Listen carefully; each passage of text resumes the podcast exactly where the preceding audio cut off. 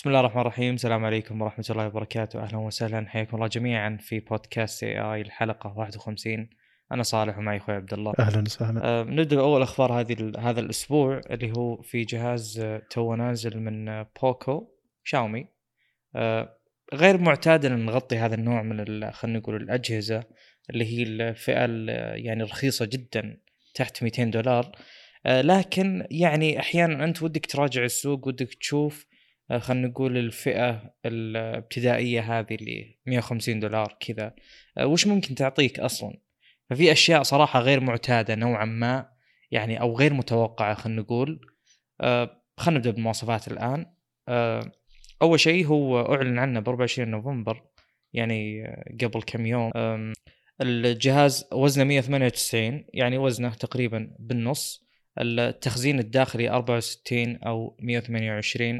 لكن الأشياء المهمة اللي هي مثلا الشاشة، مشكلتها طبعا هي IPS، لكن استغلال المساحات جدا ممتاز، وشكل الجهاز يعني يوحيك يعطيك كذا انطباع أنه بريميوم. من قدام تقريبا في تشن بسيط اللي هو يعني المسافة السفلية في شوي يعني فراغ في بزل، لكن الباقي تقريبا كله إلى الأطراف، باستثناء فيه نوتش، يعني مو حفرة، لا في كذا نتوء اللي هو التير دروب على قولتهم، زي حقة الون بلس 17 مثلا.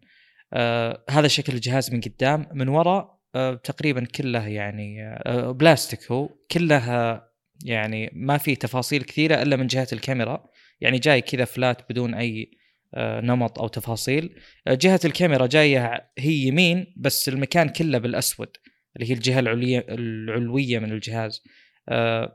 فصراحة للأمانة يعني شكله ما يعتبر على قولتهم الأشكال الجينيريك هذه، اللي شكل يعني ما يترك فيك شيء، لو تشوفه تقول إيه هذا من الأجهزة الرخيصة. فأشوف أنه غير معتاد. طبعا مستحيل أفكر أقتني جهاز زي كذا، خصوصا بمعرفتي أنه مثلا LCD، وبأداء المعالج حقه أو بالمعالج حقه اللي هو أصلا 662 اللي يعتبر يعني من المعالجات اللي جدا متدنية. لكن للأمانة $150 تجيب هذه المواصفات، شيء ممتاز. خلينا نكمل باقي التفاصيل. الشاشة فل HD، وهذا شيء جيد جدا. 2340 ب 1080، 19.5 9. الPPI كالعادة بهذه الأجهزة غالبا يجي اللي هو يعني من 390 تقريبا 430. باقي التفاصيل عندنا. إذا أخذت 64 يجيك UFS 2.1، إذا أخذت 128 يجيك UFS 2.2. أول مرة أقرأ صراحة عن UFS 2.2، هذا شيء مدري نوعا ما غريب. كلهم 4 جيجا رام. الكاميرات عندك 3، فيه 48 الأساسية اللي هي الوايد، واثنين ماكرو، واثنين دبث، وهذا شيء غريب نوعا ما. يعني الماكرو والدبث تنجمع بهذا الجهاز، تحط هذه الكاميرتين ولا تحط الترا وايد، شيء نوعا ما غريب. وغريب انك تحطهم اثنينهم اصلا. ادري انه مستشعر العمق هذا اللي هو الدبث يعني يفيدك في التقاط الصور لباقي الكاميرات، يعني هي ما تعتبر كاميرا يعني جيدة للاستخدام بحد ذاتها، أنا عارف هالشيء، بس أنا ما أشوف أنه له داعي صراحة. يعني ما أدري، بهذه الأجهزة أنت تحرص على تحسين الفوكس، شيء نوعا ما غريب. الكاميرا الأمامية 8 ميجا بكسل 2.1. الجهاز سعره يعني $130 الظاهر للفئة 64، ويوصل إلى تقريبا $170 اللي هي 128. البطارية 6000، هذه هي الصدمة نوعا ما. يعني البطارية الحالة أنا أتوقع أنها مكلفة. أدري أن البطاريات تجيب يعني بأنواع وتفاصيل، والسلز تختلف إلى آخره، وقابليتها لسرعة الشحن يعني إلى حد معين وكذا، هذه الأشياء كلها تلعب بالحسبة. بس 6000 على هذه الأجهزة، يعني الأجهزة هذه المفروض أنها زي ما تقول تقدم لك باكج متوازن. أنا ما يعني، هو أنت عشان تقدم باكج متوازن تحتاج يعني تسوي cutting costs، تحاول تقلل التكاليف من نواحي كثيرة. فهم يعني يوم وصلوا البطارية ما أدري زادت عندهم البادجت، قالوا خلينا نحط بطارية كبيرة ولا شيء من هذا القبيل، لأن البطارية يعني على هذا المعالج وعلى هذه الرامات يعني كم تقعد؟ أتوقع أنها بتكون من أقوى، يعني إذا فتحت جيسا مارينا الباتري تيست هذه أتوقع تلقى يعني تلقى من التوب مع اللينوفو ذاك اللي بطاريته 6000، والأجهزة ذي اللي تعرف اللي توصل أعلى القائمة وتقعد سنين، لأن ما هي حرب معالجات يجي المعالج الجاي يصير خلاص الأجهزة حقت السنة الماضية كلها تصير على قولتهم irrelevant، اللي هو إنه يعني مقارنتها بباقي الأجهزة ما لها داعي. يعني كأنك تقارن مثلا الكروت الجيل الأخير بالكروت اللي قبلها، أكيد الكروت الجيل الأخير بتكون أفضل مثلا. فغريب إنهم حطوا هذه البطارية، وهذا أتوقع أنا أبرز سبب البطارية بالإضافة إلى الشكل هو اللي خلانا نذكر إنه والله هذا السعر تقريبا افريج يعني $150 تجيب لك شيء قابل للاستخدام، يعني خلينا نقول الشخص ما يهتم او مو ما يشتغل على جهازه بشكل كبير. ممكن طبعا لازم تحط ببالك ان الجهاز يعني متواضع اكثر مما هو ببالك، يعني لو انت دائما تستخدم فلاجشيب يعني بتكون نظرتك للأجهزة المتوسطة اللي خلنا نقول معالجاتها 730 765 بتكون نظرتك لها مقاربة لنظرتك المعالجات خلنا نقول 662، لكن الفرق كبير جدا. الأرقام الموجودة بهذا الجهاز كهاردوير جدا جدا متدنية. 4 جيجا رام من زمان ما شفناها، ترى لها وقت يعني للي ما يتابع بهذه الأجهزة أتوقع أنه بيكون ناسي موضوع 4 جيجا رام لأنه يعتبر جدا قديم، إلا على أجهزة يعني زي أعتقد أحد أجهزة بيكسل كان يجي ب4 جيجا رام، لكن باقي الأجهزة يعني صار ستاندرد أنك تبدأ من 6 وطالع. أسلم؟ إيه في مدري في مواصفات أصلا غريبة تكون على الجهاز بالسعر ذا، يعني خلك من المعالج وشغل ذي، بس أقصد أنه المفروض أنه يوفر من الناحية هذه. فأنا ما توقعت من الجهاز يجيب سبيكرين، الجهاز موجود فيه سبيكرين، ما توقعت يجي مثلا مستشعر الIR اللي هو ما أدري من يستخدمه وما أدري إذا صار له داعي أو عدد الناس يستخدمونه خاصة مع السعر هذا. فحاطينه موجود وحاطين زر البصمة بنفس مكان زر التشغيل، موجود زر بصمة مكان زر التشغيل. فأقصد أنه يعني تقول أنا شلون دافع $150 أو $170 على نسخة من هالجهاز هذا وقاعد أخذ كل المزايا هذه، يعني رغم أنه مثلا جودة الشاشة مرة ممتازة مثلا أو أشياء اللي ما تقدر تشترط عليها مع السعر هذا، لكن في مزايا حلوة للسعر هذا. يعني الشاحن يعتبر سريع بالنسبة للمعايير اللي ما زلنا نمشي عليها، 18 واط ويجي الشاحن بالكرتون مع السلك، ويجي بالكرتون غلاف حماية للجهاز شفاف. أقصد أنه يعني أنا دافع مبلغ صغير، مفروض أنكم تقدرون توفرون بشغل ذي، ما راح يلومكم أحد إذا وفرته بالشغلات ذي، لكن حاطينه يعني. وبدأت أصدق كلام يعني رئيس شاومي الظاهر قبل أقل من سنة، يعني كان يقول إنه قد يوصل معدل ربحنا في الأجهزة إلى 1% أو ما نربح نهائيا، لكن طبعا كلام تسويقي ممكن. كان يقول إن الهدف نشر الاسم بشكل أكبر ونخلي الناس تعرف على الجودة مثلا، ثم ممكن يعني تغير السعر ونقدر ناخذ منه ربح أكثر. مع ذلك هم قاعد يعوضون الشيء ذا بالإعلانات داخل النظام حقهم يعني. مثل ما قلت لك أنا غالباً لو شفت أجهزة بهذه المواصفات تقول إيه هذه للسوق الصيني ولا سوق معين، بس يوم تفتح مثلاً أمازون الألماني ودام إنه وصل للسوق الأوروبي غالباً بيوصل كل مكان إلا الأمريكي مثلا. خلينا نقول أتكلم يعني في نسخة عالمية منه يعني قابل إنك تستخدم الجهاز، مو زي الأجهزة اللي تجيك بنسخة صينية مثلا ما فيها خدمات جوجل إلى آخره. فيعني تفتح تراب عليك سبلس، تفتح بأمازون تلقاه، وهذا هو الشيء القوي. يعني أنا أتوقع توصيل الجهاز السوق العالمي عليه تكلفة معينة للشركة نفسها أتكلم، لأنها بتنزل أكثر من نسخة غالبا. يعني شيء ممتاز صراحة، شيء جدا ممتاز، وهذا هو اللي يخليك تصدق يعني فكر شاومي اللي هو إحنا نبي ننشر الاسم، لأن شركة توها تكمل 10 سنين، ما هي شركة قديمة يعني، وأصلا يعتبر يعني نوعا ما صح أنهم موجودين بأكثر من سوق، بس هذا الكور بزنس حقهم. يعني ما نقدر نقارنها بشركة زي هواوي، شركة قوية جدا بالتري كوميونيكيشنز أبدا، يعني ما في أي وجه للمقارنة، بس كوجودهم بسوق الهواتف الذكية خلنا نقول يعني متقاربين بشكل كبير جدا، ويركزون يتنافسون بنفس الأسواق يعني، وعندهم نفس الثقافات اللي هي مثلا ما في كواد اتش دي كمثال. الثقافات هذه كلها موجودة عندهم الاثنين، وعندهم سالفة اللي في عندنا اسم أو مسمى للفلاجشيب، وعندنا مسمى زي مثلا الأجهزة المتوسطة أو الرخيصة زي مسمى أونر عند هواوي مثلا، ولا مسمى بوكو عند شاومي وريدمي والأشياء هذه. أقصد أنه عندهم نفس الثقافات ونفس الأفكار. لو تقارنها مثلا بشركة زي سامسونج تلاحظ الاختلاف الكبير بينهم. جميل. الشيء الأخير أن شاومي ما هي تبع بي بي كي اللي هي الشركة اللي تملك أوبو، فيفو، ون بلس وريلمي، فشاومي نوعا ما شركة مستقلة عنهم، فتحس أن من الصعب أنهم ينافسون يعني شركة متحدة تحتها شركات كثيرة، فيعني تزيد المنافسة هنا، يعني أن ذوليك يستفيدون من تقنيات بعض بشكل أكبر، هذوليك يتناقلون مثلا الشاصي، بعض التقنيات، التصاميم، لكن شاومي لحالها مقابل 4-5 شركات في الصين كلهم موحدين تحت شركة واحدة، هذا يعتبر تحدي أصعب بعد. طيب نروح للخبر اللي بعده اللي هو في تحديث المشكلة أبل مع إبك اللي هي عندها لعبة فورتنايت. فزي ما نعرف وتكلمنا عنها قبل كم حلقة أن أبل وجوجل حذفوا فورتنايت من متاجرهم، أو جوجل ظهر ما زال موجود، ما أدري موجود، هو متجر سامسونج كتطبيق فورتنايت كلعبة.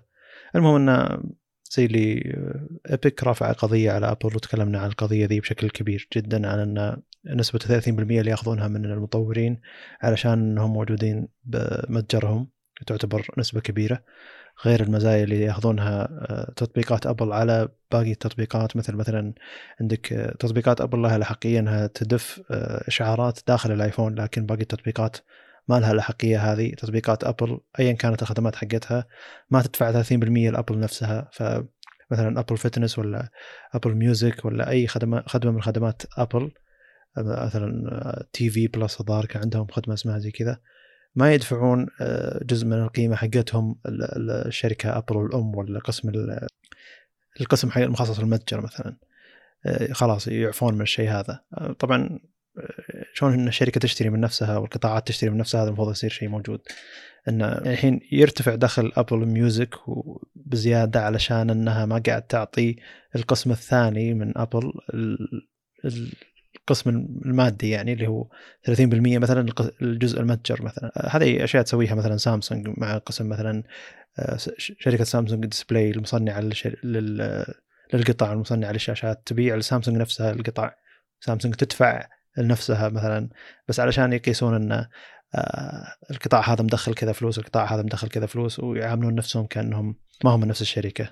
عموما أن بقية التطبيقات أو المطورين زي اللي منزعجين من تفضيل أبل تطبيقاتها وخدماتها داخل متجرها وإعطائها خواص زيادة عن باقي التطبيقات، مع أن أشوف أن هذا جزء من أحقيتهم، أن الخدمات حقتهم المتجر حقهم مو مشكلة يسوون شيء ذا. المهم أن 30% كانت مأثرة على المطورين بشكل كبير، أن تعتبر نسبة عالية. فأبل قالت أن إذا كان دخل المطور أقل من $1,000,000 سنويا يحق له يرفع لهم طلب أنه يرجع 15%، ويصير ماخذين منه فقط 15%. فإذا كان دخله تحت $1,000,000 بيرجعون له نصف الدخل اللي هم أخذوه منه، أو نصف 30% اللي هي 15% من كامل الدخل حقه يرجعون له. فيكون المطور المبتدأ أو الصغير اللي هو يدخل أقل من $1,000,000 ما أخذ منه كنسبة من أبل إلا 15%، وهذا شيء يعتبر جيد.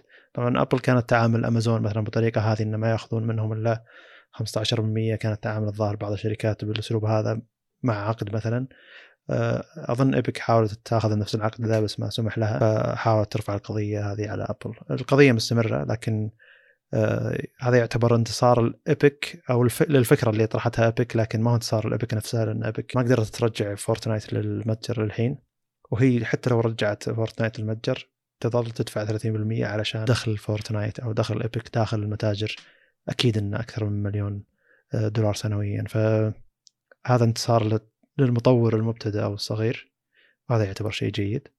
إن ولو صارت المشاكل ذي بينهم ما زال الفائدة قاعد تجي للمطور المبتدأ والصغير. وعموما إن غالب التطبيقات اللي الناس يستخدمونها التطبيقات العملية الصغيرة هذه ما يدخلون $1,000,000، اللي يدخلون $1,000,000 بالعادة تطبيقات كبيرة، خدمات كبيرة، أو ألعاب من شركات كبيرة زي شركة إبك. مو مشكلة ذي يأخذ 30% منها، يعني الدخل كبير يعتبر شركة كبيرة.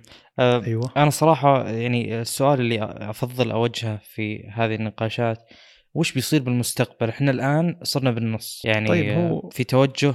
أول شيء كان عندنا، أنا ما أدري وش وضع الرسوم سابقا، بس أنا ما أتوقع، وهذا طبعا كلام مني، ما أتوقع أن كانت الرسوم بهذه الكثرة. عموما بعد ما صار في يعني زي ما تقول تركيز وفي اعتراضات كثيرة، ويوم طلعت سالفة سبوتيفاي ومدري وش والعقود وكذا، أذكر صارت لهم سالفة أنا ما أدري وش هي لأني ما أتابع، بس إنه يعني صار في زي ما تقول نوعا ما موجة احتجاج على الرسوم اللي تأخذ من المتاجر، ولو أن يعني المتاجر هذه أصلا تقدم خدمات ممتازة وكبيرة وتعتبر هي المنصة تطرح فيها منتجك أنت يا مطور أو يا خلينا نقول شركة أو جهة معينة. فوش بيصير بالمستقبل؟ لأن يعني بناء على الوضع الحالي يعني مثلا ألعاب زي أو خلينا نقول منصات زي فورتنايت وغيره تبي تستقل بحيث أنها تقلل، يعني مو معقول أني أخسر 30% من أرباحي يا فورتنايت، أنا كشركة يعني 100% برفض هذا الشيء، كأني أدفع ضريبة 30%، يعني لو أدخل 1,300,000 بتروح، ومليون طبعا شوي بالنسبة لهم أكيد، فوين 300,000 بتروح ترى مرة كثير يعني.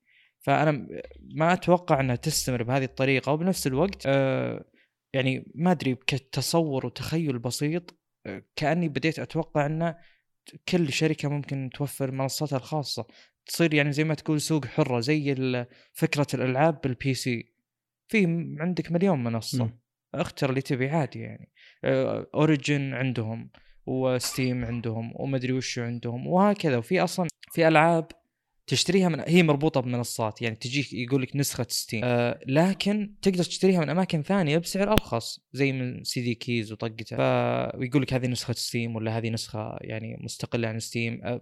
مثلا زي روكستار تقدر تشتري من متجرهم، تقدر تشتري نسخة من برا إما نسخة ستيم أو نسخة روكستار. نسخة ستيم إذا جت تشتغل تكلم اللي هو البلاتفورم حق روكستار.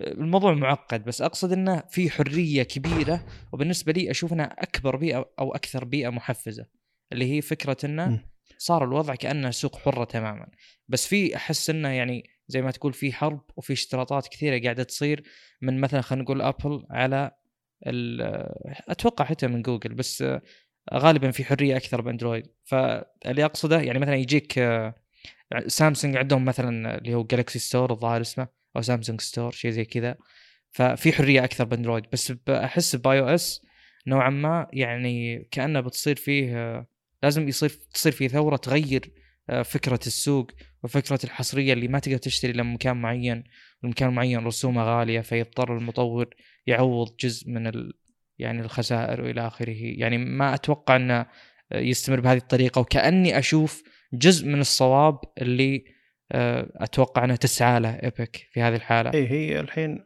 علشان تلعب، عشان تقدر تلعب فورتنايت على أي جهاز ثاني ومنها أجهزة آي أو إس سواء كانت ماك أو غيرها، لي فورتنايت حطت اللعبة حقتها على المتصفح من خلال خدمة انفيديا اللي هي اسمها جي فورس ناو، اللي هي كلاود جيمينج زي ما تكلمنا أول عن لونة حقت أمازون ولا جوجل ستيديا ولا إكس بوكس مدري مايكروسوفت نسيت اسمه ذاك الخدمة حقت مايكروسوفت السحابية للألعاب.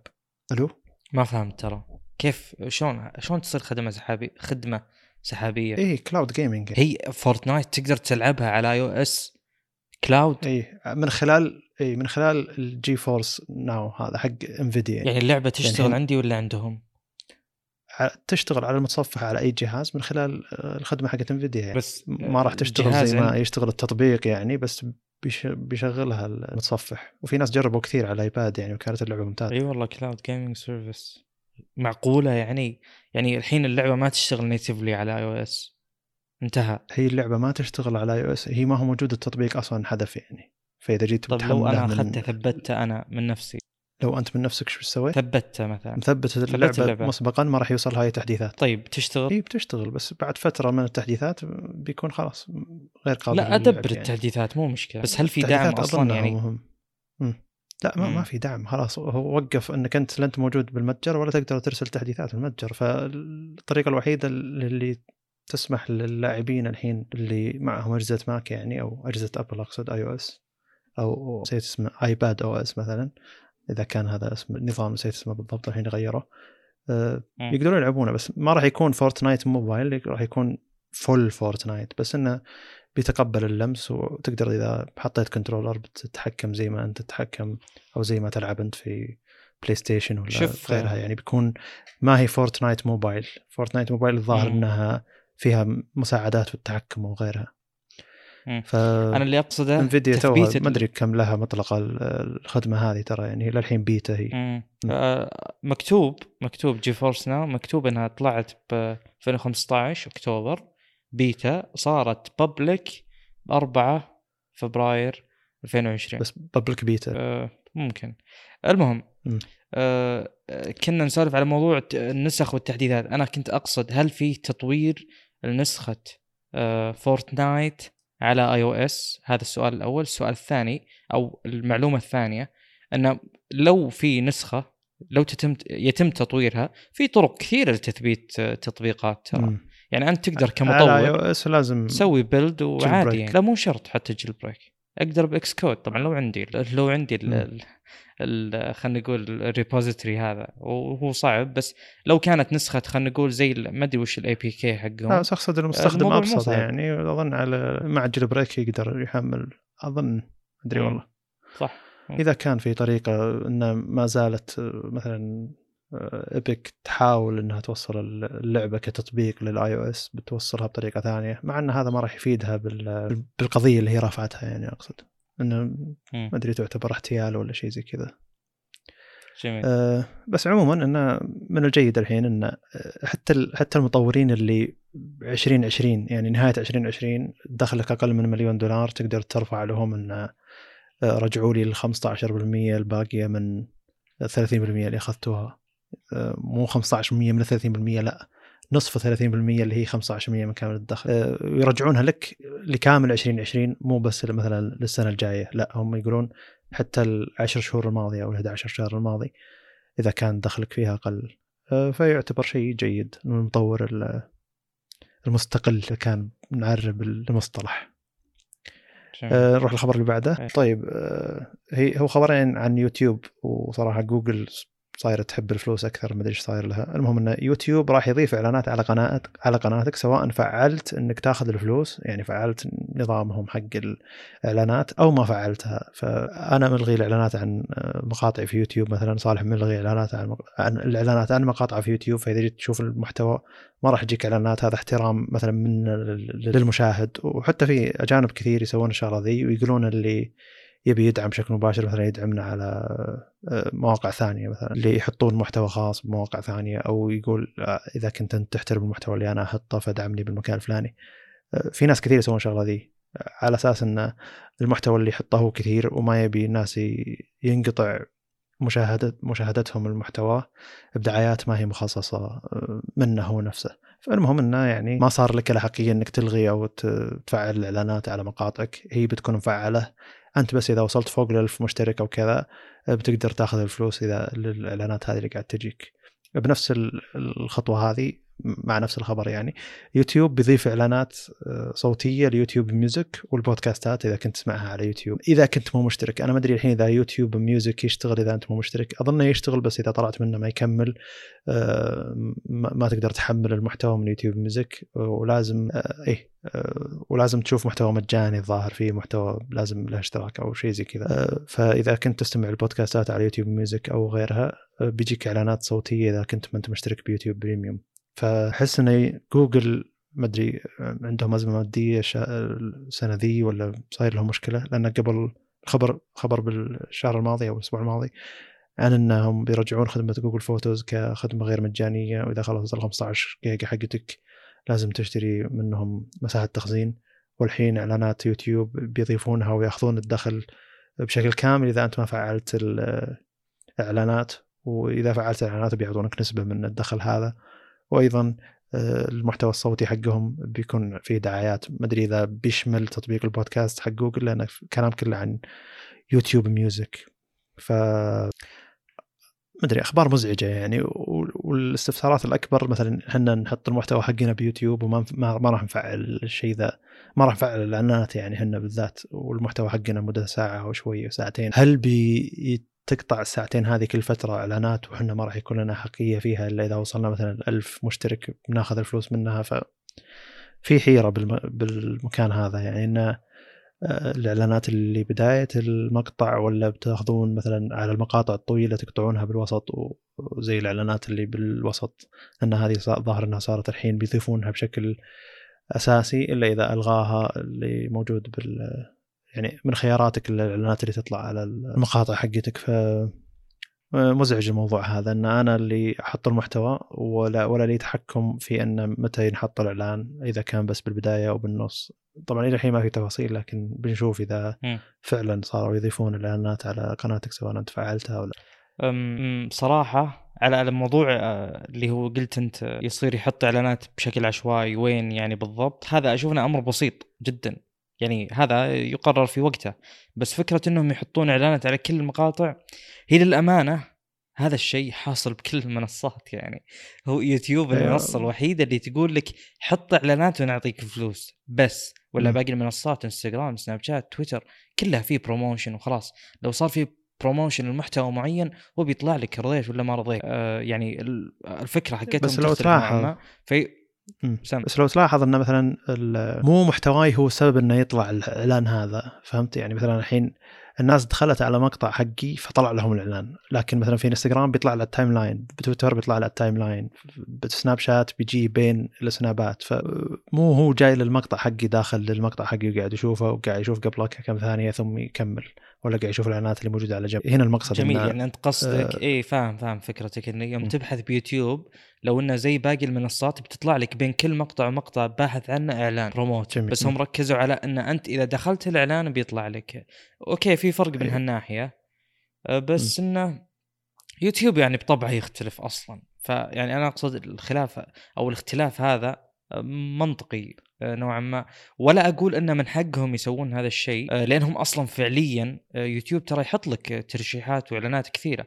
أصلا صفحة هوم يوتيوب لحالها يعني مفروض هي اللي تستغل، شفت الترندنج هذه اللي بناء على منطقتك وما ادري وشو، مفروض هذا اللي تستغل الاعلانات، مفروض هذه تكون الهوم حقتهم. لو اخذنا بس قاعد نشوف انهم بس هم حارصين على مصداقيه الاماكن هذه فوق يعني، والاعلانات باماكن ثانيه يعني. ما ادري صراحه، بس الى الان ما صار هالشيء وان شاء الله انه ما يصير. يعني شيكت اكثر مره، غيرت ريجن، شغلت في بي ان، ابي يطلع ما طلع ولا مره طلع لي اعلان على مقاطعي الى الان. يمكن عشان القناة ما هي يعني معروفة أصلاً، لا يمكن الخبر توه يمكن يعني. أي إلى الآن صراحة أنا أشكك فيه إلى الآن، بس ما أستبعده بالمستقبل. يعني هم جوجل يوتيوب بشكل عام، أتكلم جوجل كشركة بشكل عام، يعني هم مو بس عندهم فرط بالإعلانات، هم عندهم رخص بالإعلانات، محتوى غير موجه. يعني صح إن أحياناً يعتمد على كوكيز وغيره، بس إن المعلنين ما في شروط يعني. أتوقع يعني عندهم شرط واحد أو تصنيف واحد. ودك تستفيدوا من نظام مثلا الاقتراحات حقتهم في يوتيوب، مرات الاقتراحات جدا ممتازة. يعني أنا أستفيد من إنه يقترح لي مقاطع من ضمن الأشياء اللي أنا شفتها مثلا. مفيد الشيء ده من سنين يعني. شيء المقصد إن الإعلانات ليش ما تصير شيء زي كذا يعني. لأن ما أدري فعلا يعني كلامك بخصوص جوجل بطبعها أنها شركة يعني في شركات يعني تحصيلهم أو بحثهم عن خلينا نقول الإيرادات العالية يكون بأي طريقة، تجيب لنا أي مصدر دخل. جوجل عندها هذه الفكرة، فعشان كذا صار يعني أنت مثلا جاك زبون جودة إعلانه سيئة ومحتوى يمكن يكون غير جيد، بس أنت تنظر له إعلانه زبون لا لازم أوافق لأنه فلوس هذه دافع. فهم ما عندهم كذا مراقبة على يعني. أنا رد عليك بكلامك اللي قلته لا. طيب نكمل. طيب. في خبر شيق صراحة جدا، شيق إذا شفته إذا سمعته وقلت لك عنه ما تقول أوكي، اللي هو إحنا شفنا الآن بداية بالأجهزة القابلة للانثناء، بداية بالفولد، بعدين الميت إكس الظاهر حق هواوي، وشفنا ريزر اللي هو فليب على قولتهم. ترى هم يفرقون بين الفولد والفليب للي ما لاحظ. الفولد غالبا يكون إذا كبر يصير تابلت، ولا هو يعني خلينا نقول جهاز كذا بشاشة عادية مثلا، بس إذا فكيته يصير كبير. بس أجهزة الفليب لا، هو صغير هو مصفوط، إذا فكيته يصير جهاز عادي. المهم الجهاز هذا رولبل من أوبو، اسمه أوبو إكس مبدئيا، حجمه الأساسي 6.7. الجهاز لو تشوفه هو يعني قبل ما ينفتح تشوفه جهاز عادي جدا جدا جدا. طبعا في مقطع للجهاز من جهة في إج، من الجهة الثانية لا، جاي فلات. في حركة زر ينضغط أو زي الجستشر إذا سويتها الجهاز يتوسع، يعني هو مو رولبل يعني كأنه رول ينصفط، لا، لأن اللي يسمع رولبل يحسبه كذا، لا ما هو رول، هو عبارة عن جهاز يتوسع نفس الشاشة كذا، في رول بآخرها تتوسع تكبر من 6.7 إلى 7.4، طبعا يتغير الأسبكت ريشيو بناء على هالحالة، فاللي يقول من 6.7 إلى 7.4 شيء ما يسوى، لا ترى يسوى وفرق كبير، يعني كأن الجهاز حطيت جنبه جهاز ثاني تقريبا، أو خلينا نقول 170% من حجمه الأساسي. قبل لا يعني نتكلم في خلينا نقول الاختراع هذا، في ملاحظة أن ترى مو بس الشركة هذه اللي هي أوبو، الشركة اللي مصنعة الشاشة اسمها BOE، شركة صينية، مو بس يعني المصنع الموجود الوحيد للرولبلز اللي هو BOE بالتعاون مع أوبو، لا، فيه LG عندهم شيء اسمه B Project، قاعدين يشتغلون على رولبل شو اسمه سكرين، فممكن يعني نلقى يعني زي ما تقول زي فكرة الميت اكس والفولد حق سامسونج، اللي هو فكرة إنه في واحد في شاشة خارجية وفي شاشة داخلية، وفي واحد لا شاشته الخارجية نفسها هي الداخلية، بس إنها يعني إذا فكيتها تصير كبيرة. أقصد إنه ممكن نفس التقنية تجينا بتنفيذين مختلفين، فممكن الرولبل حق LG يكون بطريقة نوعا ما مختلفة، وكالعادة LG يعني من الشركات اللي ما تجيب شيء عادي، لازم شيء كذا خارج عن العادة، سواء كان زين ولا شين. أسلم، هو الجي عندهم تي في استعرضوه بسي اس 2019 يعني، وتكلمت عنه ذا سابقا يعني أذكر، اللي هو يجي صندوق كذا ثم تطلع منه شاشة اللي هي كانت أصلا رول داخل، واستعرضوا قبل فترة رولبل تكلمنا عنه الظاهر، بس الجديد في أوبو أنها حطت زي الموتر اللي هو تضغط زر وهو يتمدد بنفسه، مو لازم أن تسحب الجهاز. TCL الظاهر وشاومي وأغلب الشركات اللي حطت مفهوم الجهاز ذا اللي يتمدد، اللي يصير الشاشة تصير رولبل داخل الجهاز نفسه، اللي هو تسحب الجهاز بنفسك، فأنت ما تدري قاعد تسحبه بسرعة بقوة، يعني زي اللي يصير عندك يعني الاستفسار دائما أنك خايف وأنت تسحبه، هل أسحبه زيادة ولا خلاص هنا وصل أعلى مرحلة، ولا يعني متى توقف. لكن أوبو استعرضت الجهاز اللي هو تضغط زر موجود تحت هو يتوسع بنفسه اوتوماتيك يعني بشكل تلقائي، وهذا شيء مبهر يعني فعليا، انك انت بس تضغط الزر وتقدر تطالع الجهاز يتمدد او يتوسع الحاله، نقطه ابهار يعني فعليا. كان نقطه ابهار ان قاعد نشوفها من TCL وشاومي والشباب ذولي اللي قدموها قبل، او الشركات ذي اللي قدموها قبل، الشباب ذولي والله عجبتني تحس انهم اخوياك يعني من كثر ما نسولف عنهم، اقصد اللي هو توسع بيدك ايضا كان مبهر، لكن كل ما اضافوا شيء جديد على التقنيه واكثر تحس انه فعلا هذا شيء يلفت نظر حتى الانسان اللي ما هو مهتم جدا بالتقنيه، فشيء جيد. طبعا اوبو قالوا ان الجهاز هذا مجرد كونسبت ما راح يتوفر للسوق حتى قريب، احنا بس يعني نستعرض الشيء احنا نقدر عليه، يعني زي ما تسوي شركات كبيره، يعني من عاده الشركات الكبيره تستعرض كونسبت زي كذا، مو من عاده الشركات، مع ان شركه اوبو قاعده تصير شركه كبيرة بالعمر أقصد يعني، فشيء جيد أنه يصير في أكثر من شركة قاعد تقدم كونسبت لنفس التقنية، كل واحدة قاعد تحطها بجودة معينة، وزي تشويق للمستقبل بشكل أكبر، أنه ممكن يحلون مشاكل بالأجهزة الفولدبل القابلة للطي. وعلى الطاري ترى جالاكسي فولد مدري الحين صار اسمه 2 اللي هو 5G زي فولد 5G الجديد، أو ترى عليه عروض بأماكن كثيرة من العالم، بأوروبا أظن وصل، لا تخليني أشتري أظن بأوروبا وصل 1100 يورو، أظن وصل 1100 يورو، وفي واحد تابع في يوتيوب ما كان ناوي يشتري الجهاز نهائيا، بس يوم شافه وصل 1100 يورو قال هذا شيء يستاهل. وبعدين قال كان توقعي أن الجهاز ذا بروتوتايب أكثر ما أنه برودكت فعلا أو منتج قابل للاستخدام، لكن فاجأني أنه منتج قابل للاستخدام أكثر ما أنه هو بروتوتايب، ولو أنه النسخة الثانية يعني. بأمريكا أو بإيباي يعني بالذات أظن تلقاه ب$1100 $1200 فرق عن السعر اللي بدأ فيه اللي هو 2000 إلى $2300 أقصد أول ما نزل الجهاز. ما يزال يستاهل مبلغ $1100-1200 حتى من ناحية بس مواصفات، لو ما يكون جهاز قابل للطي يعني.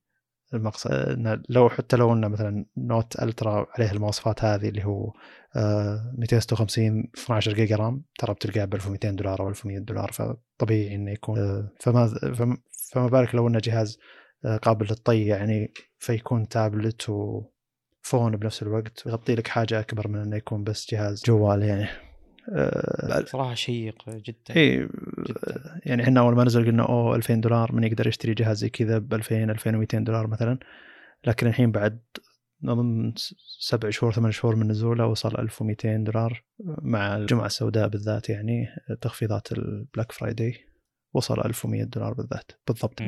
بس لا تدور بأمازون، أمازون بالعادة يحط السعر الرسمي ويحط تخفيض على السعر الرسمي اللي نزل فيه، فتلقاه $1800-$1700 ويقول لك $300 تخفيض، بينما أن الجهاز له 8 شهور $1800 هذا هو الأساس سعره بدون التخفيض يعني، أو $1700 مثلا. طب الفولدر 2 هل يستحق؟ فولدر والله ما أدري. شوف أنا بحثت عن زي فولد 2 ولقيت في جهاز اسمه سامسونج جالاكسي فولدر 2 زين، من الأجهزة اللي زي الريزر بس فليكس هذا المفروض قديم، جهاز ما تنثني شاشته، سعره $1400 16 جيجا بس، أتوقع هذه الذاكرة مو أتكلم الروم مو الرام. شكلك داخل على رابط من موقع مقترح عليك السعر ذا، اسمه مسليدنج جدا، فولدر 2 غريب صراحة، ويباع في هذا الوقت. واللي يحب يكون الجهاز كامل ثم ينصف تصير نص جهاز زي الفليكس فليب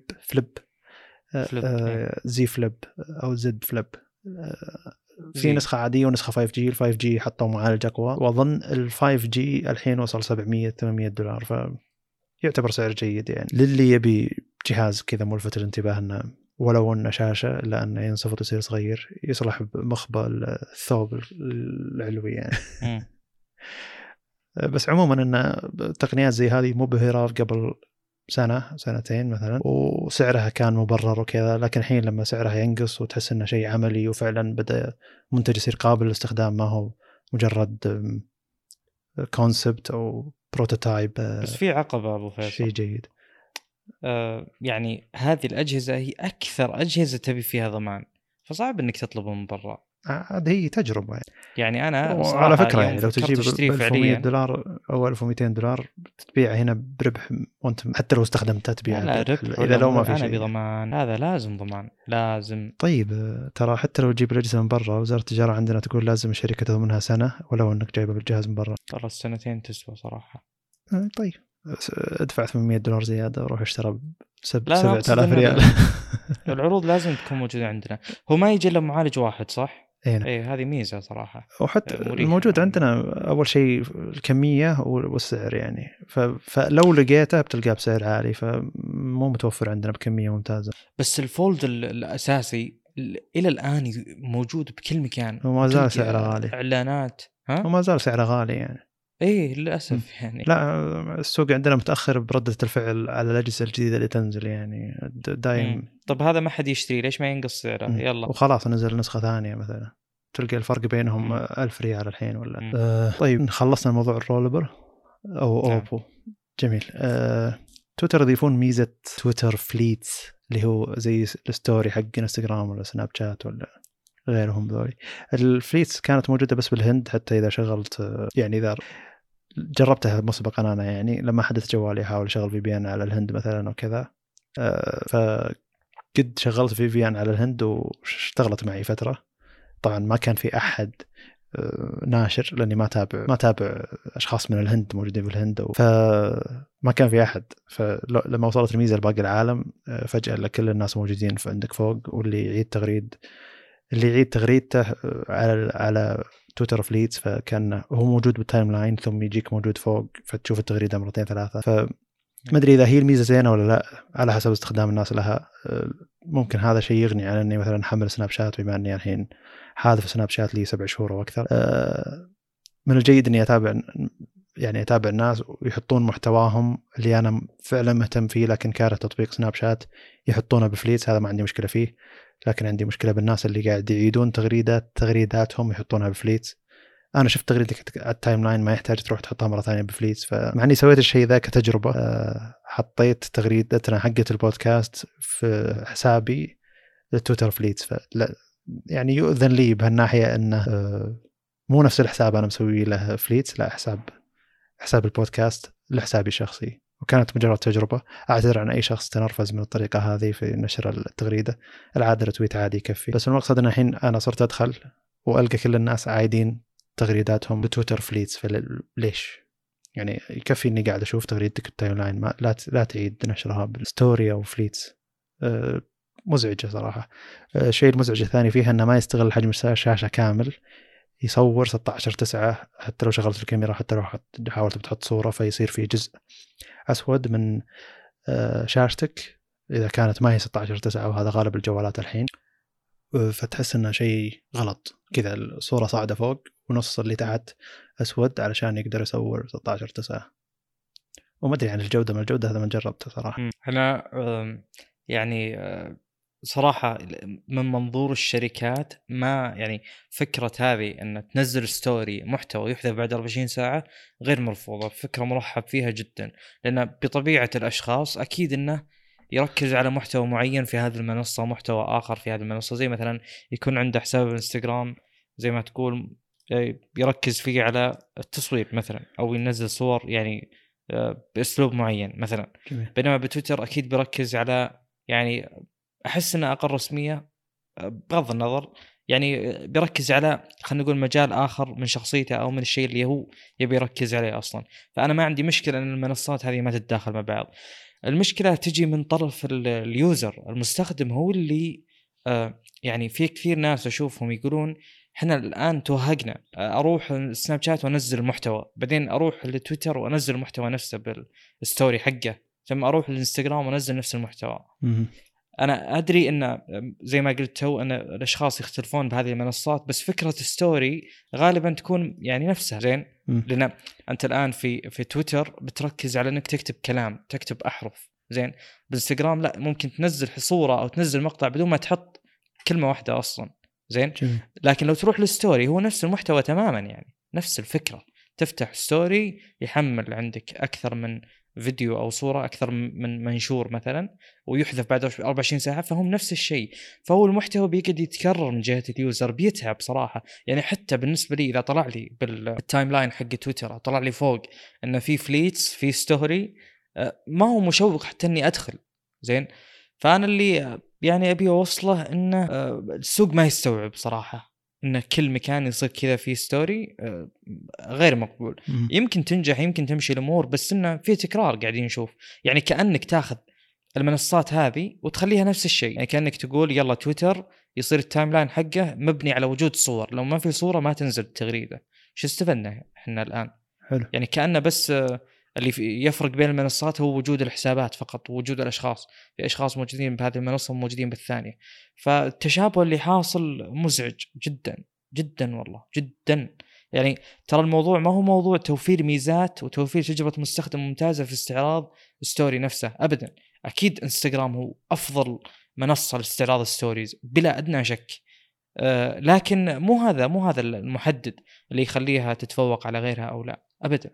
فالسوق زحمة والله. أيوة، وبعدين يجونك ناس يعني يرفع المحتوى حقه على سناب شات، ثم ينزله من سناب شات يرفع على انستغرام، ثم ياخذ نفس اللي منزله من سناب شات يرفع على تويتر فليتس. فأقول لك الدقة يعني ما عاد، غير أن المحتوى مكرر، مع أني ما راح أتابع ذا الشخص بثلاث أماكن مثلا أو 4 أماكن، بس أقصد أنها الدقة. طيب يعني انستغرام جودته احسن في اندرويد مثلا بالستوريز، فليش تصور بسناب شات ثم تصور بالانستغرام؟ بيكون متعب عليه فعليا. لكن اقصد انه ولا صور بالفيديو كاميرا عاديه وارسلها مقطعه على كل مكان. يعني لكن اقصد انه لا تصور بتطبيق جوده التصوير فيه سيئه، او التحميل منه فيديوهاتك، لما تحمل فيديوهاتك منه تطلع الجوده سيئه ثم ترفعها مكان ثاني ايضا يصير لها ضغط مره ثانيه، والدقة تضيع أكثر وأكثر لما توصل تويتر فليتس اللي هي مكعبات. أتكلم حتى عن الآيفون مثلا، مو بس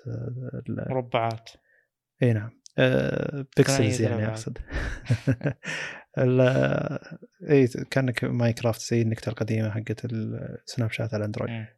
طيب الخبر اللي بعده يقول ان هواوي باعت شركه اونر الى شركه اسمها سنجن جن مدري، شركه صينيه هي شنزن، بس الثاني ما ادري وش، لا انا ولا انت رينا. المقصد ان الشركه اللي ظاهرنا عندها متجر كمتجر الكتروني وعندها حساب بعلي اكسبرس تبيع اجهزه، فما ادري اذا هي كبيره كفايه انها تشتري اونر، وما تكلموا طبعا على سعر اتفاقيات ولا شيء.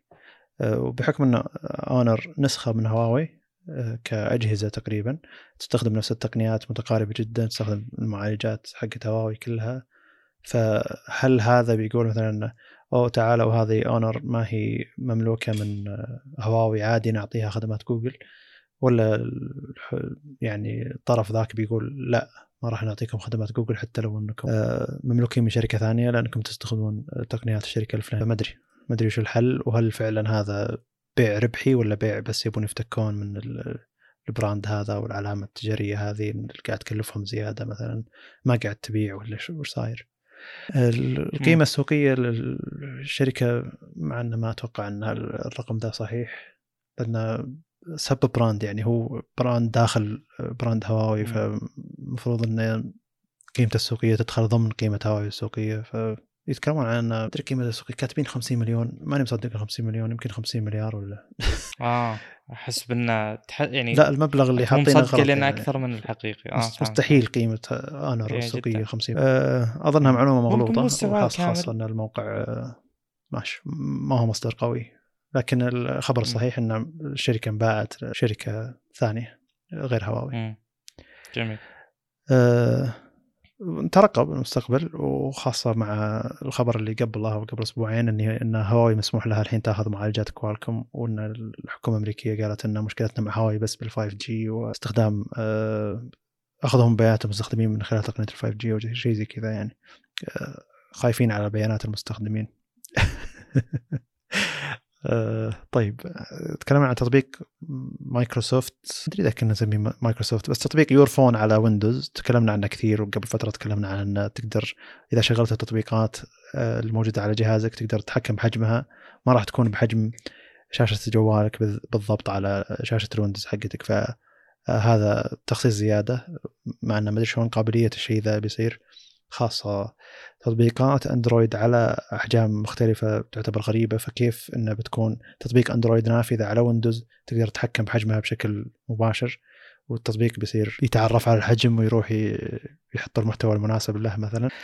المقصد هنا أن مايكروسوفت قد تدعم تشغيل تطبيقات أندرويد من دون حتى لا تشبك جوالك على الجهاز، يعني ما تشبك تطبيق يورفون على جوالك، تقدر من تطبيق يورفون مباشرة تستخدم تطبيقات أندرويد.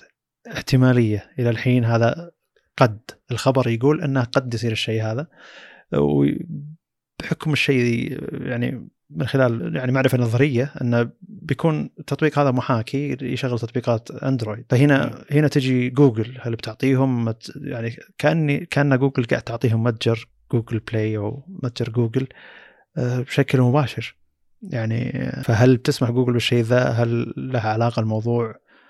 هل يحتاجون تراخيص علشان يشغلون تطبيقاتهم على نظام ثاني مثلا؟ النظام الثاني هذا هل ياخذ تراخيص من جوجل عشان يستخدم متجرهم بشكل مباشر عشان يشغل تطبيقات، ولا مايكروسوفت بس مثلا بتقول انها بتشغل تطبيقات APK على ويندوز ويصير المحاكي لها هو تطبيق يورفون؟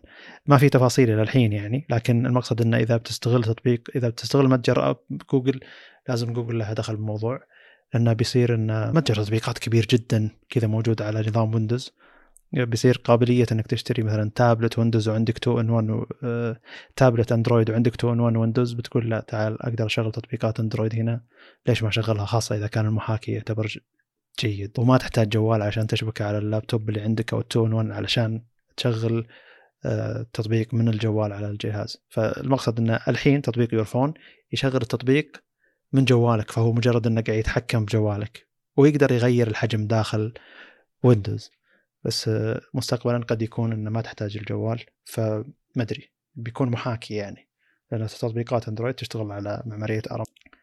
تشغيل على محاكي ما أظن له علاقة أبدا بسالفة حقوق ومدري. إيه أقصد أنت الآن بندرويد يعني تسوي هذا الشيء. أقصد غطيت المسألة من ناحية تقنية إنه شلون بيصير الشيء ذا، هل بيكون تطبيق هذا محاكي، وشيء ثاني هل إذا كان في تطبيقات جوجل بتجي ومتجر جوجل بيجي، هذه شيء قانوني أظن أو حقوقي يعني. فهذه الجانبين على إيميوليتر يعني. هو قابل للتحقيق جدا، بس السؤال كيف أسلم. إيه المقصد إن مايكروسوفت ودي إنها تشتغل بالجانب هذا زيادة، بحيث إنها يكون لها شيء يشتغل على جانب آرم، يكون عندها محاكي هي اشتغلت عليه مع سامسونج مثلا، بحيث إن خلي يكون عندها تجربة مع عملية آرم، علشان لو تبي مثلا السنة الجاية أو اللي بعدها تبي تلحق التحول اللي قاعد تسويه أبل اللي تكلمنا عنه الحلقة الماضية، اللي مع عملية آرم على اللابتوبات والأجهزة الصغيرة الأجهزة المحمولة. ما أدري، قد يكون هذا جانب يعني مايكروسوفت لازم تتعلم من شركة سامسونج مثلا، بحكم أن سامسونج عندها تجربة أكبر على عملية آرم بالذات، مع أن كل التجربة تطبيقات وواجهة وكذا، لكن عموما أن تطبيق نجاح التطبيق هذا دلالة أن شراكة الشركتين هذه شيء محترم قد يدي له شيء أفضل وأفضل، ممكن شيء ما نتوقعه أيضا. بس الخبر ذا جميل، ولو أنه نوعا ما تنبؤ وكذا يعني، مصدر التسريب حقه ما هو مرة قوي، بس أنا قابل للتحقيق. أنا أقول يعني الشيء الوحيد اللي ممكن يكون مزعج فيه أنه ترى حط ببالك أن كل تطبيق بيحتاج أنه يتحمل تماما يعني. مو مشكلة، بس مثلا أنا أحب تويتر على الجوال أو على أندرويد أكثر مما تويتر على المتصفح مثال يعني، أو تطبيق يوتيوب على الجوال غير أفضل من تطبيق المتصفح وأشياء زي كذا يعني. قد أكون بتطبيقات أخف موجودة على الجوال مثلا، ما أدري، ممكن إذا صار قابل أنك تغير حجمها بالذات يعني، ممكن التطبيقات تتطور أكثر وأكثر، يكون المطورين ما يحتاج يروحون يحملون أيضا محاكي وكذا، يكون في محاكي تقريبا رسمي من مايكروسوفت وسامسونج. المقصد أن يعني من سنتين وأنا منبهر من شراكة الشركتين هذولي، وأتمنى أن يطلع شيء زيادة يعني. مستحيل شركتين بالحجم هذا كل ما اشتغلوا زيادة ما راح يطلع شيء زين، أكيد بيطلع شيء زين. طيب الحلقة هذه تعتبر خفيفة لطيفة، فخلونا نتكلم عن معنا ما في استفسارات واجد، لكن خلونا نتكلم عن استفسارات. لا في خلينا نقول سبب أول شيء إن الحلقة خفيفة، لأن هذه فترة بلاك فرايدي وعروض وخصومات وإلى آخره، فشركات ما يكون في تركيز كبير على نزول أشياء جديدة، يكون في تركيز على التصريف الموجود لأن نهاية سنة يعني. جميل، والشهر الجاي قد يكون أكثر وأكثر، لكن عموم آخر الشهر من السنة يكون تسريبات السنة الجاية يعني، ف يكون عندنا أخبار. ومرات ودنا نرجع مواضيع سابقة ونشوف إيش صار عليها، مثل لو نزلت مراجعات أكثر لأجهزة أبل جديدة مع المعالج الجديد، لو صار في تجارب أكبر مثلا نتكلم عنها، نغطيها أكثر يعني. الأشياء اللي تجذب اهتمامنا بشكل أكبر ممكن حنا نسولف عنها أصلا بدون لا نضيف خبر. طيب السقراط يقول شكرا لطرحكم تساؤلي، وهو أنا مدري طريقة صياغة السؤال غريبة، لكن أنا بحاول أعيد صياغة السؤال. يقول وش يقابل i5 في رايزن، معالجات رايزن يعني في رايزن 5. إيه يقول مثلا i3 i5 i7 هذه نعرفها من رايزن 3 رايزن 5 رايزن 7 أي سنة. يقول هذه نعرفها حنا من ناحية بناء السمعة بشكل هرمي عند انتل، لكن احنا ما نفهم، او يعني هو يقول ما ادري وش يقابلها في رايزن، فرايزن 7 رايزن لا هو الجواب الافضل للامانه انك تنظر لها بمواصفات يعني، لا تنظر لها بالنظره البزنسيه هذه التسويقيه. طيب خلني اعطيك، خلني اقول سؤاله حرفيا احتراما لان صاغ السؤال.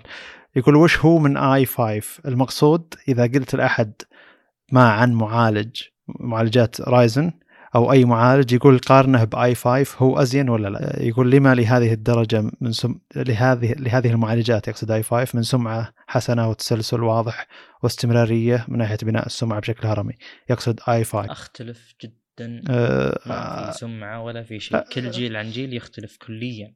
صحيح، والجيل السابع القفزة للجيل الثامن قفزة كبيرة جدا. الجيل الثامن آي 5 أحسن من الجيل الثامن آي 5 8600 كي أحسن من الاي 7 6700 كي، وهذا شيء لازم يفهمه. لكن المقصد انه ممكن هو يكون من الاشخاص اللي يقعد 4 سنوات او حولها ثم يشتري جهاز، فما زال في تصور ان الاي 5 ايه ما يرمز لشيء الرقم ابدا ابدا، يعني ما يرمز لاي قيمه هاردويريه نهائيا، خاصه مع تعدد الاجيال. والمشكله انها تتوفر الاجيال بنفس المحل، انت يعني موجود بمحل يبيع لابتوبات تلقى الجيل السابع والجيل الثامن والجيل التاسع والجيل العاشر موجود، بس الحين تلقى جيلين، يعني مرة تلقى الاجيال اللي قبل مره، مع ان الجيل الثامن طيب. موجود.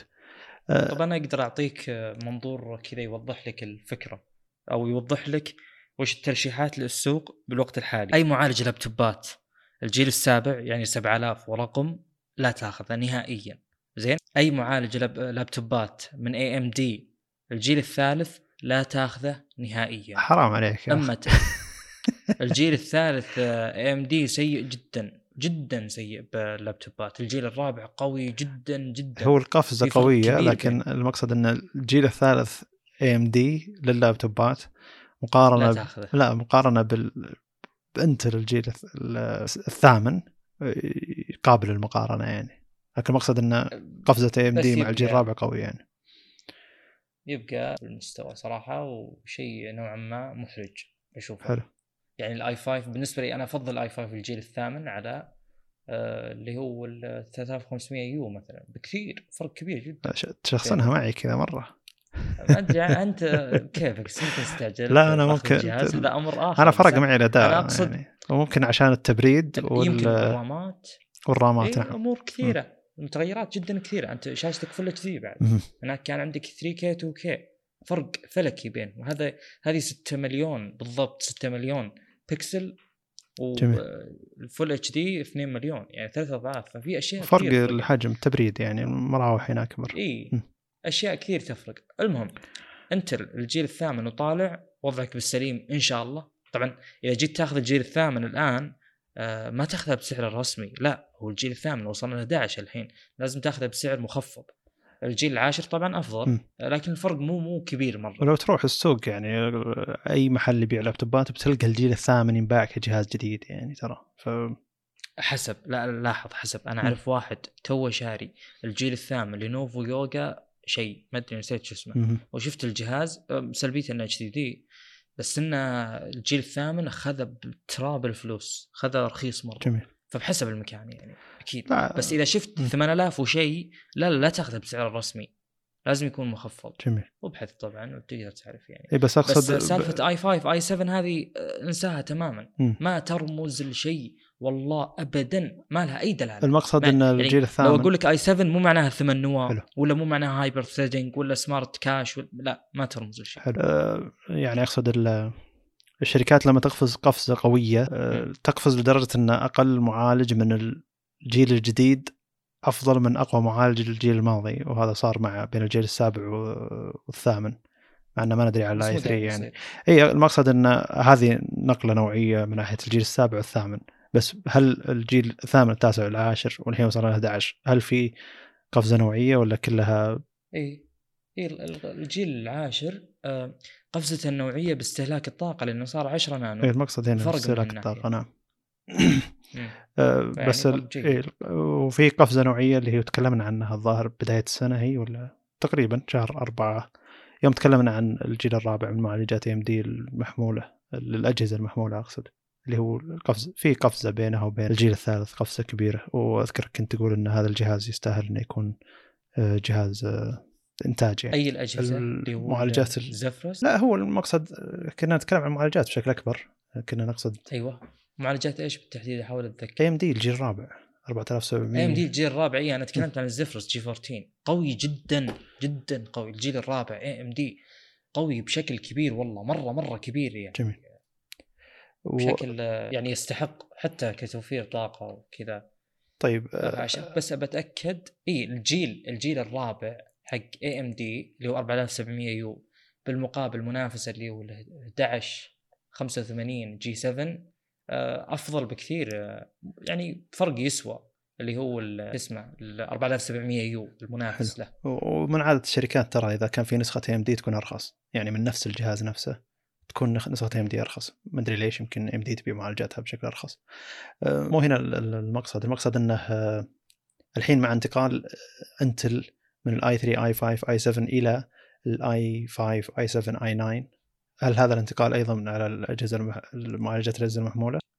معليش سؤالك ما فهمت. الحين بدل ما صار في أول كان في i3 i5 i7 حلو، ثم أضافوا i9 وزي اللي حذفوا i3 فصار لا لا الاي 3 كان سيء، بعدين رجع طبعا هو ولا زال سيء ويعتبر جدا لو ليفل، فالاي 9 ما تعتبر الاي 7 حقت يعني الاي 9 مو الاي 7 القديمه، لا لا تختلف. اي 9 فعلا هي فئه اعلى وهي موجوده. يعني توضيح بسيط، الاي 7 كان في منها شيء اسمه كذا سلسله اكس، سلسله اكس هذه الاتش اي دي تي الهاي اند حقت الورك ستيشن، اللي هي اللي تجيب يختلف شو اسمه الشيبسيت حقتها، تختلف مو نفس المذر بوردز، تجي برودويل بعدين تغيرت وكذا. المهم القصد انه معالجات الجرافيكس، يعني الثريد ريبر، هذا شرح حلو. الثريد ريبر حق انتل كان مع الاي 7 بس كان اخر شيء اكس، جميل، مو كي، مو بدون شيء، لا اكس، عشان تعرف انه اتش دي تي. حلو. يعني كان مثلا 6700 كي هذا حق الجيمنج، إذا أخذت 6800 في 6800K 6850K 6900 هو اللي يجي إكس ما خاب ظني، أو الخمسين 950. المهم أن هذا كان مضموم إلى الآي 7، فهم حاولوا يفرقونه فأعطونا الآي 9. آي 9 المفروض اللي فهمناه أنه الاتش اي دي تي، يعني أي شيء آي 9 يكون بشبسة مختلفة، بس بعدين يبون يعطونا معالج إكستريم للجيمينج فطلعوا اللي هو الآي 9 جيمينج. ترى هو المعالج الوحيد، الاي 9 كله مو بجيمنج الا واحد اللي هو 900 كي او 900 كي اف او الكي اس او العادي طبعا. طيب الحين برودويل اللي يضحك انه كان في منها كي بس انه يجي على برودويل على ذاك الوقت. طيب صار الحين رايزن صار فيها رايزن 9، فصار في 5 و7 و9. اول كان في رايزن 3، يعني عندهم رايزن 3 لا زال. ميزه رايزن انهم اذا جاك رايزن 5 له دلاله بنفس الجيل اتكلم، يعني ما يجيني اي 5 اي 7 لهم نفس النواه، لا ما عندهم ذي الحركه. عندهم كل رايزن 7 مثلا، اتكلم بالبي سي اللي هو يعني انا متابعه بشكل اكبر، اذا جاك رايزن 7 له دلاله معينه 8 نواه 16 ثريد ثابته. حلو. بس اذا جاك المشكله 9 عندك 10 او 12 ولا باقي الفئات تقريبا كلها. إذا أخذت رايزن 5 الظاهر كله 6-12 وهكذا. أما خبضني حتى الجيل اللي بعد بشكل عام رايزن أفضل التسميات البي سي طبعا، حتى الجيل الجديد أقصد اللي تكلمنا عنه. شفيه الأنوية نفس الفكرة، دلالة الرايزن 3 5 7 لها علاقة بالأنوية. إيه هذا شيء جيد عندهم. يعني أنتل لو تقول لهم مش الفرق بين خلنا نقول مثلا 8250 يو الآي 5 والآي 7 8550 يو، فعليا ما تدري وش الفرق. يعني كلوك سبيد وصرف طاقه مثلا، كلوك سبيد بالضبط. كلوك سبيد او يعني المشكله الفرق بسيط بينهم كاداء جدا جدا بسيط. يعني عشان كذا لو قدرت تبرد المعالج الاصغر وتعطيك كلوك سبيد، يعني اقصد تكسر السرعه يعطيك نفس يعطيك نفس سرعه الاعلى. اي بس انه في شيء هم مسوينه اتوقع ما ادري، مع انه مو يعني الاصل انه ما يكون جاي من انتل، اللي هو فكرة أن كل الشركات تقريبا متفقة على فكرة أن الآي 5 يأخذ الرامات الأقل والآي 7 الرامات الأعلى. يعني لو يحصل لي جهاز آي 5 16 جيجا رام أو آي 7 16 جيجا رام والآي 5 يجي منه 8 جيجا رام، صراحة اللي بختاره بناء على السعر، يعني الباكج الأفضل best value for money أنك تأخذ الآي 5 16 لأن فرق الأداء ما يذكر. لكن هم نتكلم عن جهاز أجهزة جاهزة، لابتوبات اللابتوبات حاليا أنا أتكلم. غير كذا لا البي سيز لا ترى يختلف الاي 7 والاي 5 لأنه مو نفس المعالج. يختلف جذريا. يعني عندك مثلا الاي 5 بالبي سي ما يجي إلا يعني علاقة أحادية اللي هو كل نواة لها ثريد، بينما بالجيل الجيل الثامن كان يجي 6-12 الاي 7، والجيل التاسع جاء 8-8 صار أحادي زي الاي 5. فهمت؟ ففي ناس كثير كانوا يقولون خذ اي 7 لانه يجي بثريدز اكثر، وكان في سبيكيوليشن على قولتهم، كان في تهكمات كذا وتوقعات بلا اي اساس علمي ودقيقة على أن هذا أحسن من هذا عشان فيه الدبل ثريدز وإلى آخره، بس الكلام هذا غير منطقي وقياسه صعب. لكن المعالج أتكلم نفسه اختلف، وسوق البي سي فيه اختلاف أكبر من المعتاد في سوق اللابتوبات. طيب مدري في سؤال جانا على الخاص يقول عندي اقتراح، الموضوع يتكرر واجد علي، هو تعليق بهواتف اندرويد، ولو توضحون بس اهم المسببات له مثل تحديث كبير او فيروس بسبب استخدام خاطئ، وهي غالبا حل له فورمات او امتلاء الذاكره. يقصد المشكله انها امتلاء الذاكره. انت شو رايك؟ انا اشوف امتلاء الذاكره سبب واقعي يعني، لكن نعم بقيه الاشياء ما اظنها يعني فعليا موجوده. ما ادري، انا اتكلم عن طبيعه استخدامي شخصيا، ما استخدم انتي فيروس على ويندوز ولا استخدم اي اسلوب يعني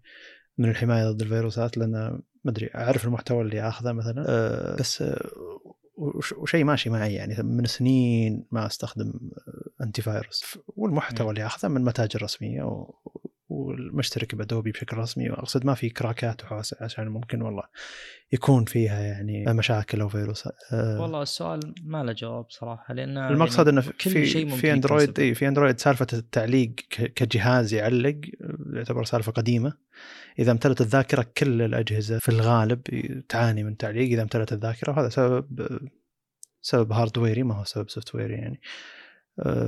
وعموما يعني في الأجهزة الصغيرة أتكلم، إذا زادت بالعادة إذا زادت مساحة الذاكرة الداخلية للجهاز، خاصة الأجهزة اللي تجي سيستم شيب SoC، تزيد سرعة الذاكرة، فبالتالي حتى لو أخذت مساحة أكبر، حتى لو أنك ما تستخدمها، سرعة الذاكرة بتكون أكبر، فسرعة الجهاز بتوضح أنها أكبر، خاصة بتصفح الملفات، فتح التطبيقات، شيء زي كذا. بس المقصد أن سالفة أنه أندرويد يعلق تعتبر سالفة قديمة، وبدايات ون بلس كانوا يتكلمون عن أجهزة ون بلس سريعة، وكانت من مزايا ون بلس أنها سريعة، لكن ما أظنها الحين أن بس ون بلس السريعة، كل الأجهزة حقت أندرويد اللي قاعد تحط معالج الفلاني والفلاني والفلاني قاعد تجي أجهزة سريعة وواجهاتها ممتازة. ظننا تعدينا المشكلة هذه يعني نهائيا. وإذا كان سبب هاردويري فكل الأنظمة تشتكي من الشيء هذا، إذا كان سبب سوفتويري عاد دور بالسوفتوير الحل لها. إذا أنت تتحمل من أماكن ما تثق فيها، لا تحمل من أماكن ما تثق فيها. المقصد جميل.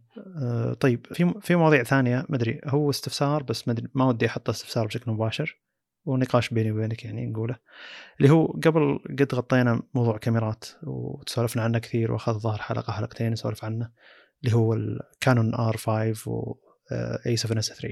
تكلمنا عن الموضوعين ذي لأنها كانت جدا طويلة، لكن لأنها كانت قفزة نوعية أقصد بالكاميرات يعني الR5 والDSLR يعني. لكن المقصد أنه ما زلنا متابعين الكاميرات شخصيا، FS6 الجديدة والC70 من كانون. المقصد أنه قاعد نتابع عالم الكاميرات بشكل كبير، وقاعد نجيب الغريب. فإذا كان فيه يعني إذا كان في أحد من المتابعين ودنا نغطي عالم الكاميرات والعدسات بشكل أكبر، ما يزال ما عندنا مشكلة، لكن احنا غطينا ذاك الوقت علشان هذيك فعلا نقلة نوعية بين الكاميرات اللي كانت موجودة بالسوق والكاميرتين ذي اللي طلعت بشكل مفاجئ، فاجأتنا بالمواصفات حقتها، ولو كانت أسعارها شوي غالية لكن بالنسبة للسعر زي كان في تركيز نقلة يعني ذيك. هو استفسار للمتابعين، ولك أنت يعني إذا كنت تبين نغطي أغلب الكاميرات اللي تنزل بالسوق، ولا الموضوع بيكون جدا طويل لأن الكاميرات اللي تنزل أصلا كثير. ذيك الكاميرات كانت تستحق الذكر لأنها بتسوي نقلة بالسوق، وبتوفر خلنا نقول مواصفات معينة زي 4K زيادة عن 30 فريم، توفر لك سالفة يعني بالدبث والأشياء هذه المهمة جدا في أيدي المستخدمين. يعني قبل وجودها ترى كان صعب أنك تلقى الباكج هذا بالتحديد، فهمت؟ فكانت تغير شيء بالسوق، لكن يعني فالحين شيء طبيعي تحصل مثل المزايا على شركات ثانية، هذا المقصد يعني. أي تنتشر توصل أيدي المستخدمين عموما، وهذا شيء يعني يأثر بالسوق. لكن في أخبار يعني زي A7C مثلا، هذه أبداً ما تستحق الذكر لأنه ما في شيء جديد، هو عبارة عن باكج. خلنا نقول لو نجيب لك باكج $2000 نخليه كنا ننزل منه نسخة جديدة $1500 بنفس المواصفات، ما سوينا شيء يعني، فهذا ما يستحق الذكر. المقصد أنه لأن قد جاني استفسار أنه ليش وقفتوا تتكلمون عن الكاميرات، فهو رد على استفسار، واستفسار في الوجه يعني عكسي للمتابعين. إذا كان فعلا في اهتمام من ناس كثير أن نتكلم عن الكاميرات أيا كانت الكاميرات، مو شرط أنها تكون نقلة نوعية، لأن أصلا ما راح يكون فيها نقاش راح تكون مجرد ان الكاميرا الفلانيه نزلت كذا مواصفاتها وهذا سعرها وهي تعتبر زي كذا وبس، يعني ما راح تكون نقاش مطول زي النقاش اللي ذيك الفتره، لانه كان شيء مبهر اللي صاير بالسوق ذيك الفتره يعني، والجهازين ذيك اقصد او الكاميرتين ذيك بالذات. جميل. فهنا المقصد، وتكلمنا عن اذكر كاميرا زايس علشانها موجوده بنظام اندرويد وتركيبه غبيه فحطيناها كنكته يعني موجوده. خبر لطيف يعني الكاميرا اللي ب $3000 ولا وعدسه ثابته اللي فيها تعديل مباشر للصور. ايوه، وتقدر تنشر بشكل مباشر من اجهزه اندرويد للشبكات الاجتماعيه. الميزه القويه عشان كذا هذا الشيء اللي يذكرك فيه. طيب هنا نختم. شكرا لكم، شكرا لاستماعكم.